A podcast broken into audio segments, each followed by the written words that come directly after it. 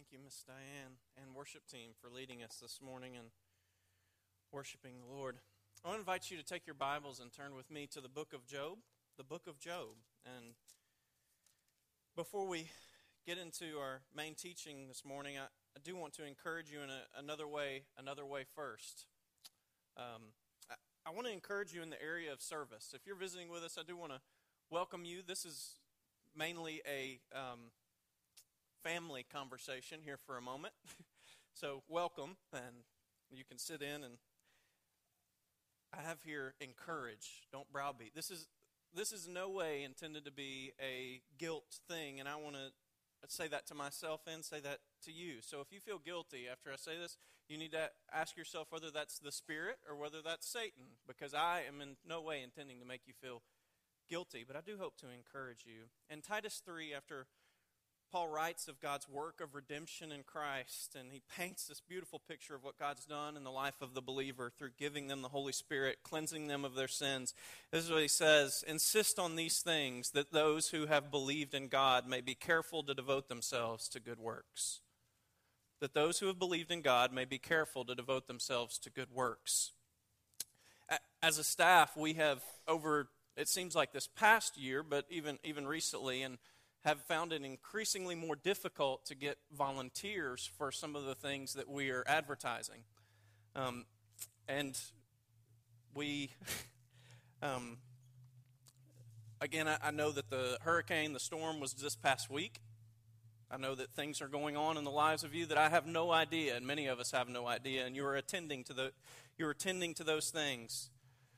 I know there are many of you who serve constantly, and so those you're not the ones I'm talking to. Actually, I intend in no one specifically, but I just want you to hopefully ask yourself, have you been inconvenienced in any way because of this body? If you're a member here and you haven't been inconvenienced in any way because of your service here, then then are you contributing? Are you consume uh, we were at a church this past sunday had the opportunity to visit a church plant that crosspoint has contributed to epic church in san francisco. And the sermon was are you consuming and contributing or are you just consuming? And i want to ask you that this morning crosspoint members are you also contributing?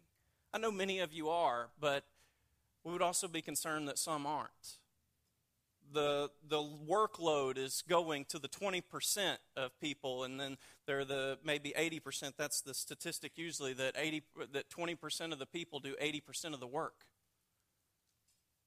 Yesterday and friday there were people who aren't even church members who put in hours uh, and of help at the bcm providing the tailgate for crosspoint which was sponsored by crosspoint non church members who went and got the food to provide food for the BCM students. It was sponsored by Crosspoint.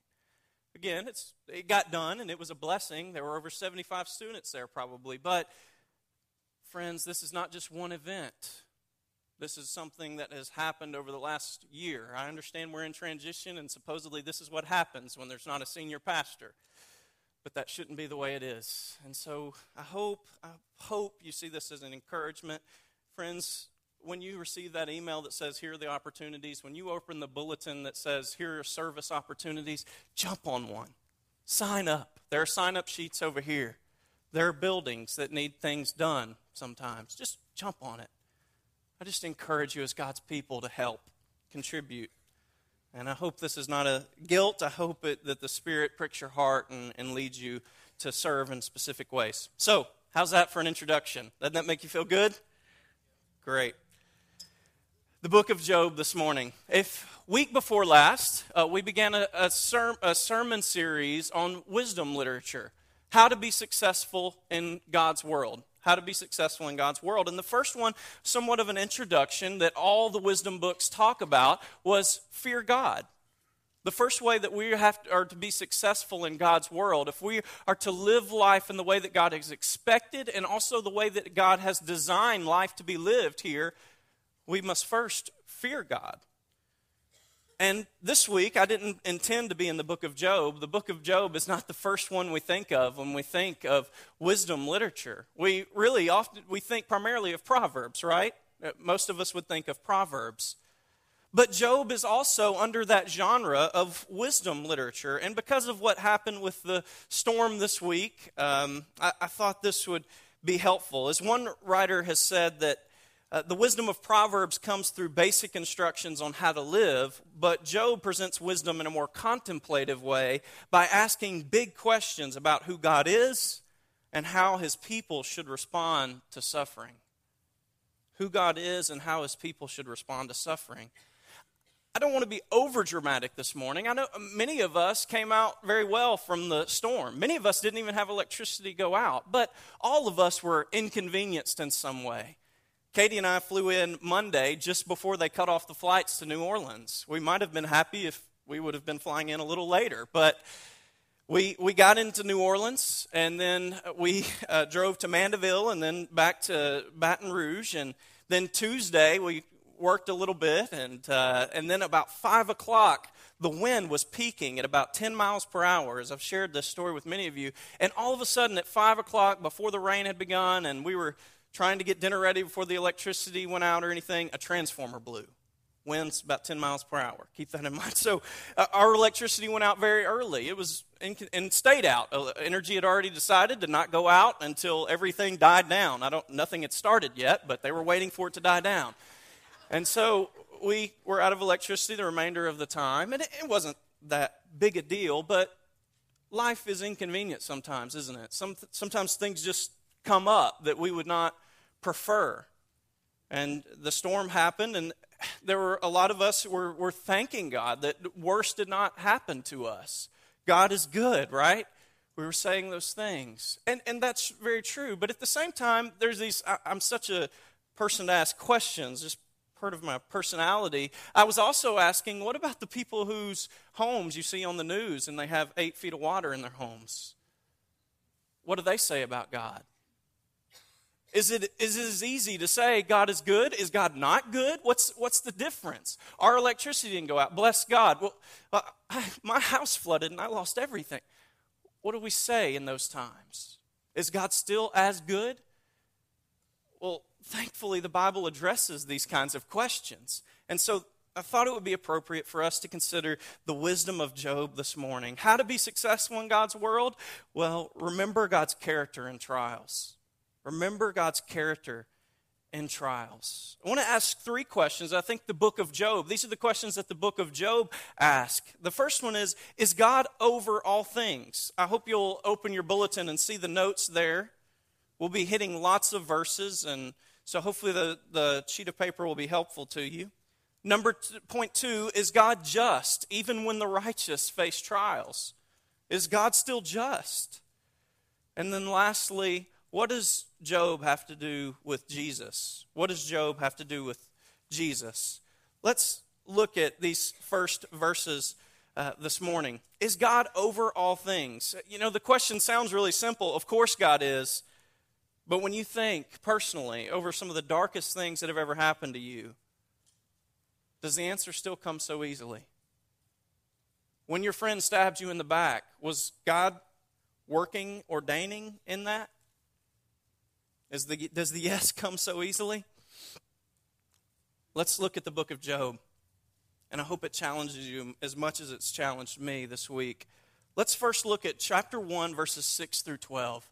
And the first thing I want us to see, and I think the book of Job teaches, is that God is not, He is over all things. And the first thing that we see He's over is Satan himself, the adversary. Verses 6 through 12 of chapter 1. It says in verse 6 There was a day when the sons of God, uh, it probably means angels, came to present themselves before the Lord. And Satan, the adversary, also came among them. The Lord said to Satan, From where have you come? And Satan answered the Lord and said, From going to and fro upon the earth, and from walking up and down on it.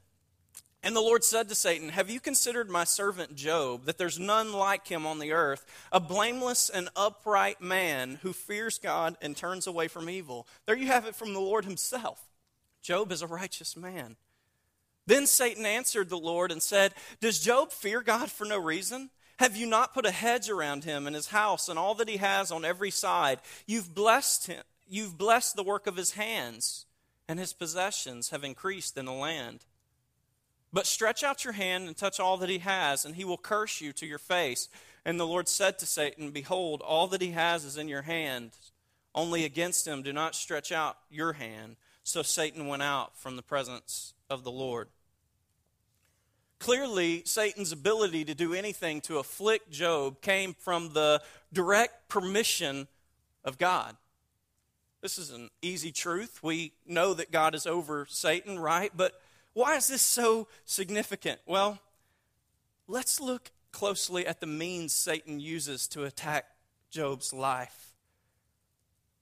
Let's look at verses 13 through 19. Look at verse 13. Now there was a day when Job's sons and daughters were eating and drinking wine in their oldest brother's house. And there came a messenger to Job and said, The oxen were plowing and the donkeys feeding beside them. And the Sabaeans, this is just a, a, another people, another army or brutal group, they fell upon them and took them and struck down the servants with the edge of the sword. And I alone have escaped to tell you. While he was yet speaking, there came another and said, The fire of God fell from heaven and burned up the sheep and servants and consumed them, and I alone have escaped to tell you. While he was yet speaking, there came another and said, The Chaldeans formed three groups and made a raid on the camels and took them and struck down the servants with the edge of the sword, and I alone have escaped to tell you.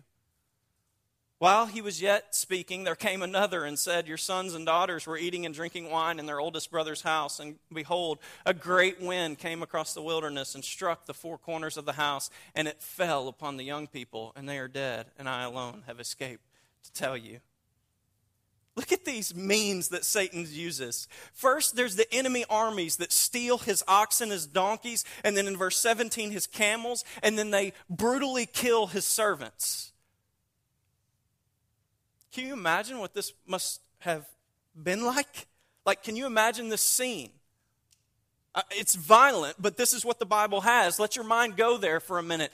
They get there, they go on this scene, and everything has been stolen. His means of income have gone, and his servants are brutally killed. Later, it says a wildfire would consume his shepherds and servants. A wildfire. That happens today, doesn't it? We see tragedy because of wildfires. That's in verse 16. Can you imagine that scene, walking upon, up on it, where the servants have just been burned? I'm not trying to be gruesome, but I think the Bible wants us to use our imagination a bit. These people have just been burned to death. I've heard that after Katrina, the smell from all the destruction was left there for a, a, year, for months after months. These are people that have just been burned. But also, his sons and daughters were eating and drinking and, and having a good time together, and a great wind came. It sounds something like a tornado came and took their lives. I mention these things because these are the same things that happen often in our day. We had one of these natural disasters just this past week. And what we see, we see the order of things. That God has given permission to Satan, said, Yes, you can go do this. And then Satan has used these destructive means that we see all the time. But notice how in, in Job, there's another situation, there's another one that happens. Let's look at chapter 2, verses 1 through 7.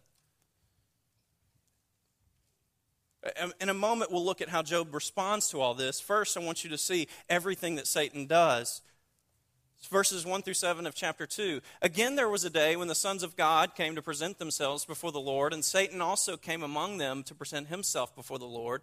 And the Lord said to Satan, From where have you come? Satan answered the Lord and said, From going to and fro on the earth, and from walking up and down on it. And the Lord said to Satan, Have you considered my servant Job, and that there is none like him on the earth? It's the same situation that happened before. He's a blameless and upright man who fears God and turns away from evil. He still holds fast his integrity, although you incited me against him to destroy him without reason. Verse 4 Then Satan answered the Lord and said, Skin for skin, all that a man has he will give for his life. But stretch out your hand and touch his bone and his flesh, and he will curse you to your face. And the Lord said to Satan, Behold, he's in your hand, but only spare his life. So Satan went out from the presence of the Lord and struck Job with loathsome sores from the sole of his foot to the crown of his head. It's likely leprosy that Job was struck with by Satan. But look at the other means that Satan uses. He uses a deadly disease, a disease that will bring Job within just a brink of his life. Friends, do you see how practical this is? God has given Satan permission to go do these things in Job's life, to afflict him in this way. And look at the response of Job. I believe it's an example of how a wise man responds when evil comes into their life, when inconvenience comes into their life. Job 120. This is after his sons and daughters, all his agricultural things and uh, after they have been destroyed. This is the first things before he becomes sick.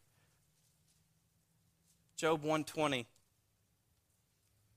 Job got up and tore his robe. It was a bad day.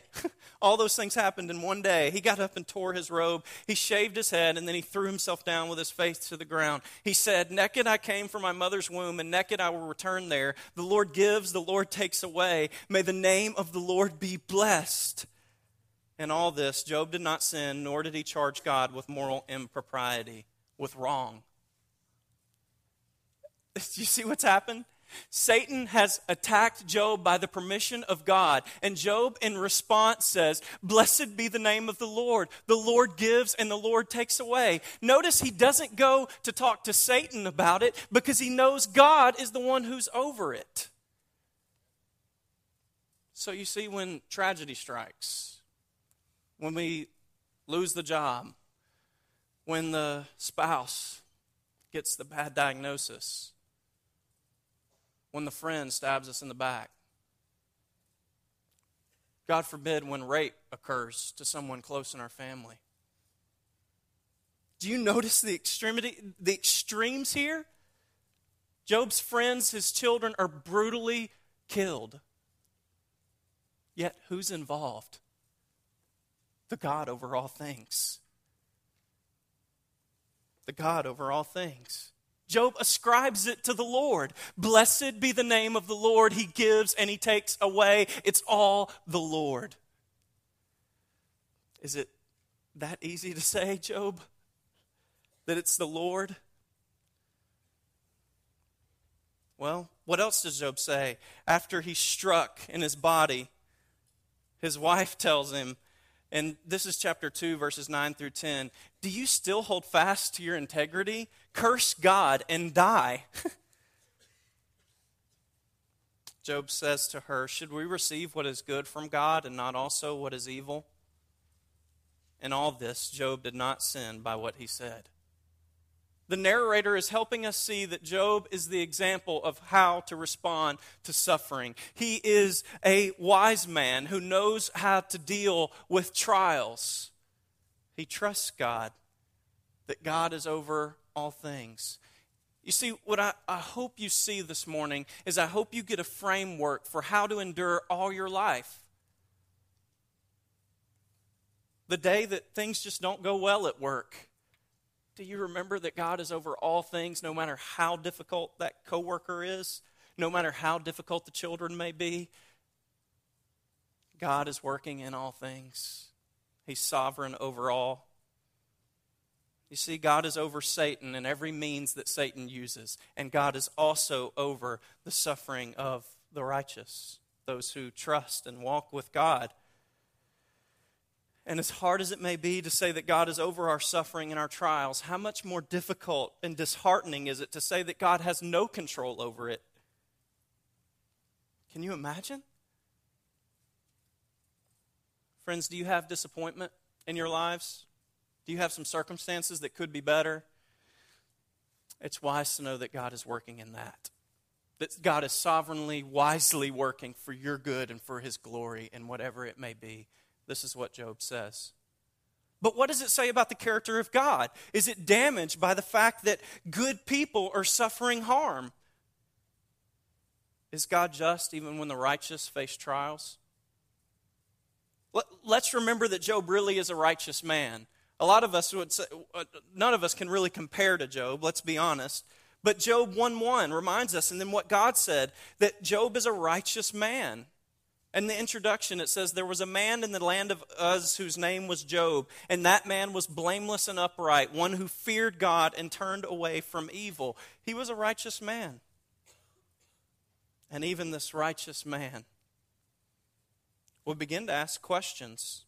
Job 19, 6 through 7. Know then that God has wronged me and encircled me with his net. If I cry out violence, I receive no answer. I cry for help, but there is no justice even this righteous man whom we, we would look to as an example, eventually in all his suffering and trial, begins to ask questions about God's wisdom in this. And so, is God just even when the righteous face trials?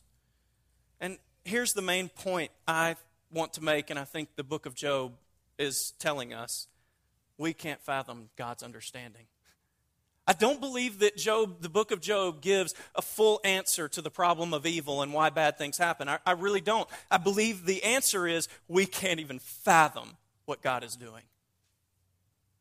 I think that's why when Paul in Philippians 4 says, the peace that surpasses all understanding will guard your hearts and your minds in Christ Jesus. The truth is, friends, we don't always have to understand. And that's sometimes difficult to take in a time of existence when we're trying to prove everything by science or whatever it may be, the truth is they can't even prove everything. We can't always fathom God's understanding. I want to use one illustration.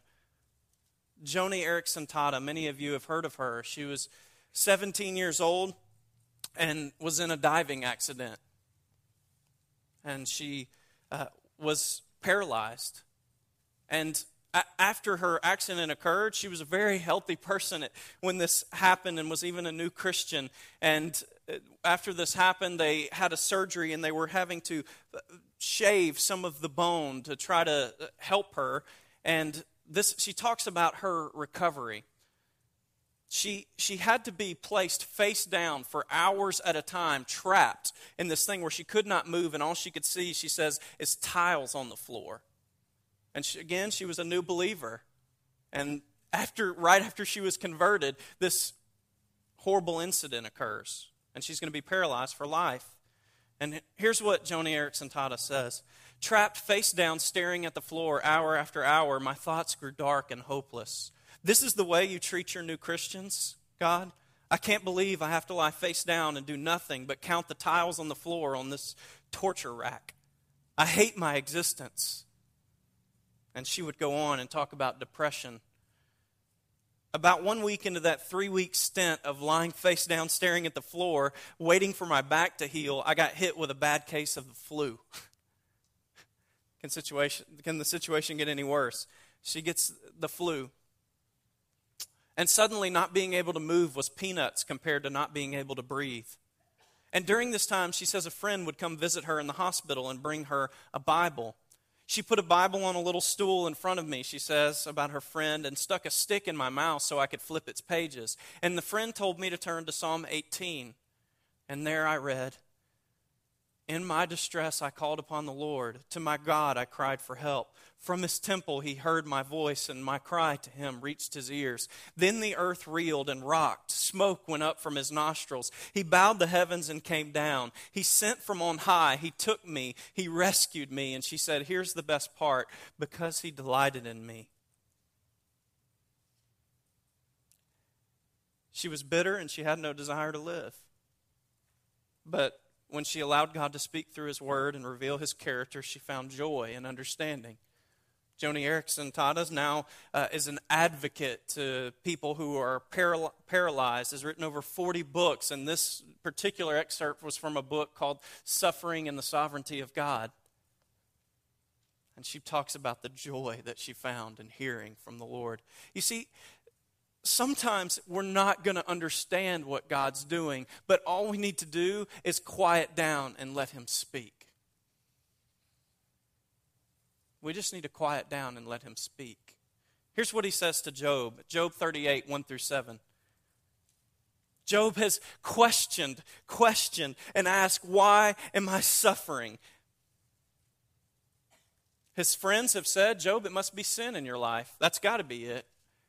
And Job examines his heart and knows there it's not necessarily sin, but he's still angry.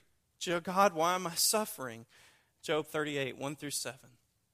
Then the Lord answered Job out of the whirlwind Who is this who darkens counsel with words without knowledge? Get ready for a difficult task like a man. I'll question you, and you will inform me. And God says to Job, Where were you when I laid the foundation of the earth? Tell me if you possess understanding. Who set its measurements, if you know? Or who stretched a measuring line across it? On what were its bases set? Or who laid its cornerstone? When the morning stars sang in chorus and all the sons of God shouted for joy, where were you, Job? Where were we? Job 40, 1 through 2. If you'll turn there. The Lord then answered Job, Will the one who contends with the Almighty correct him? Let the person who accuses God give him an answer. Would you indeed annul my justice? You can skip down to verses 8 through 10. Would you declare me guilty so that you might be right? Do you have an arm as powerful as God's, and can you thunder with a voice like his? Adorn yourself then with majesty and excellency, and clothe yourself with glory and honor. You see, if we want to bring a case against God and accuse God of wrongdoing or accuse God or say, God, I, I think I know a better way than you can do this, then we better be able to adorn ourselves in all glory and honor and power. We better be able to tell him how the earth was created and how all things came into existence and still work together. You see, God teaches Job that his righteousness is tied in with his power. He is the only pre existing one, he's the only one who's capable of creating out of nothing, giving order to all creation. His wisdom, friends, is entirely outside of our understanding. And Job's response teaches us that we don't always have to understand what God's doing to trust Him. We don't always have to understand what God's doing to trust Him. The last aspects of this, is God just, is the repentance of the righteous. Job is as good as it gets, friends, as far as people. But listen to what Job says in Job 42. After God speaks and after God reveals his majesty, this is what Job says in verses 1 through 6 of chapter 42.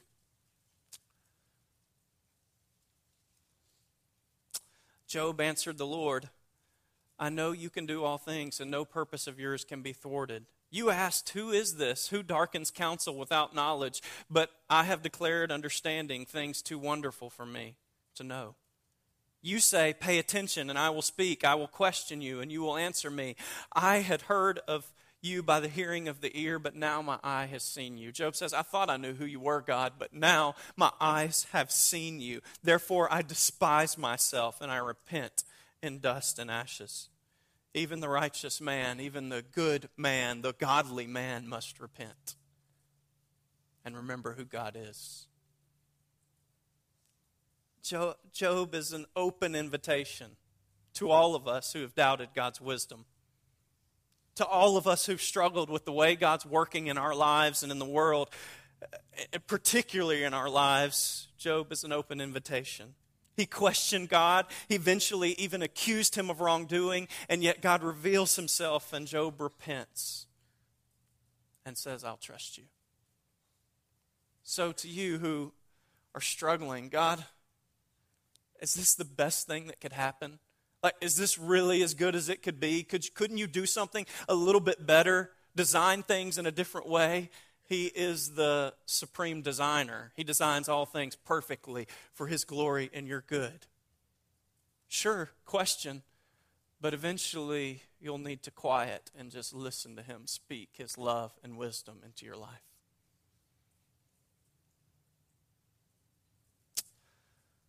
What does Job have to do with Jesus? Every one of these, as we go through this wisdom series, which I know you'll be voting on a guy next Sunday, but he won't preach the next Sunday, regardless of how you vote. So we will finish this wisdom series. And every one of them, I want to make sure that we see how wisdom literature points us to Jesus. And here's why. You see, in Luke 24 27, Jesus is walking with some guys on the road to Emmaus after his resurrection. They don't know who he is, they don't recognize him. And here's what it says that Jesus does to them. He kind of plays this trick with them. They don't know who he is, and it says, Then beginning with Moses and all the prophets, he interpreted to them th- the things written about himself in all the scriptures in all the scriptures. Somehow, Jesus on the road to Emmaus begins to explain about himself, beginning with Moses, the first books of the Bible, and continuing on through the whole Old Testament. And so, part of what we do when we study the Bible is we're looking at how does this point to Jesus? And so, I want to hopefully help you see how does Job point to Jesus? Job was a righteous man who, by God's set purpose, was handed over to satanic inflicted sufferings. Jesus was the righteous one who was handed over by the predetermined plan and foreknowledge of God as an access to suffer death at the hands of very unrighteous men. Do you see the correlation?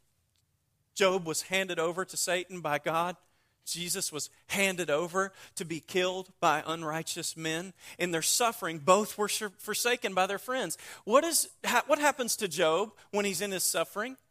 His friends come and say, Job, you must be in sin. That's got to be it. His wife tells him, Curse God and die. What happens when Jesus is inflicted with his sufferings? His disciples flee both men were tempted by Satan to forsake God. We've seen that already with what happens to Job. Jesus was in a wilderness and, for, and tempted by Satan many times to turn from his mission. Job, he was fully restored even after all his suffering. Listen to Job 42:10. So the Lord restored what Job had lost after he prayed for his friends, and the Lord doubled all that had belonged to Job. The Lord, Job was fully restored. Jesus was and is and will be fully exalted. Remember Philippians 2 9 through 11?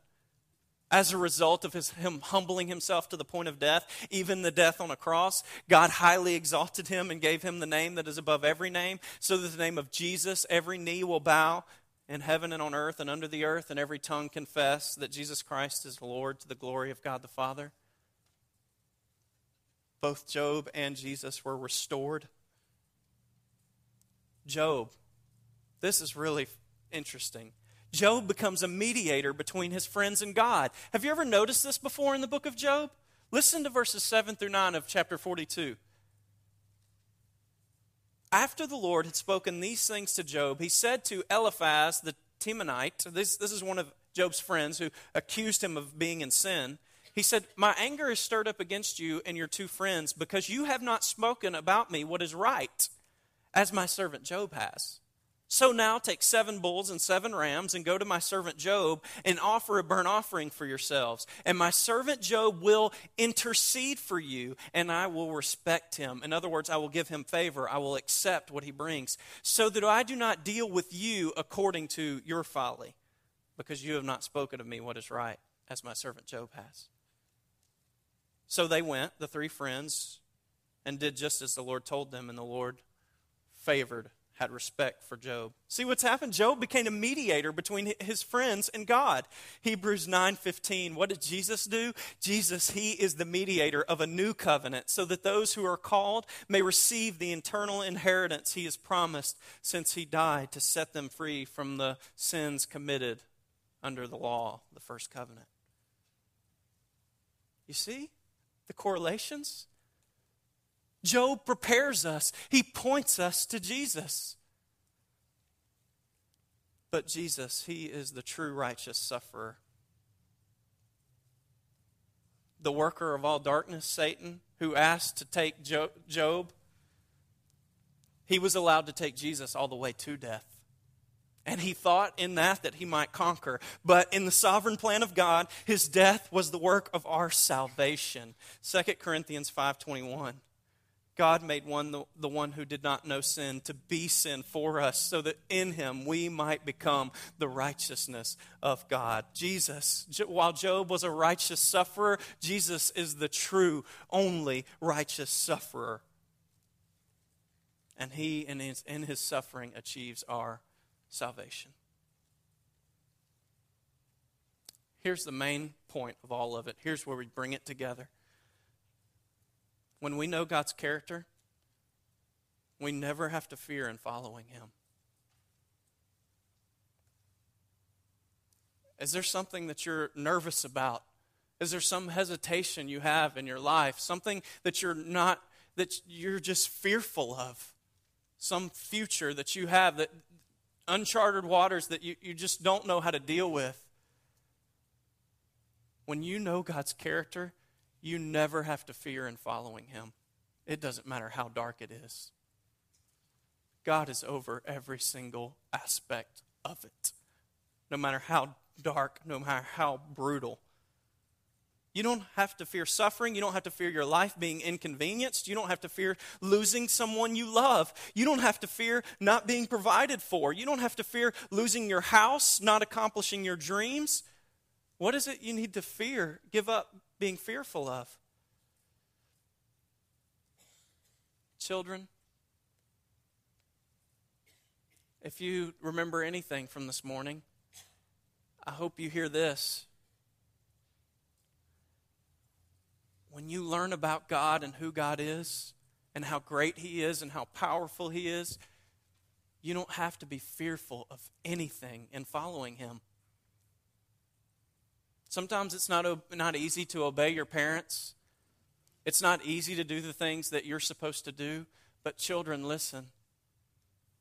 When you come to know who God is, you don't have to fear anything in following God and obeying Him. Because He will always be good. He will always be good. Friends, we'll come to the Lord's Supper this morning. And as we come, I simply want you to meditate on the goodness of God in providing for your salvation.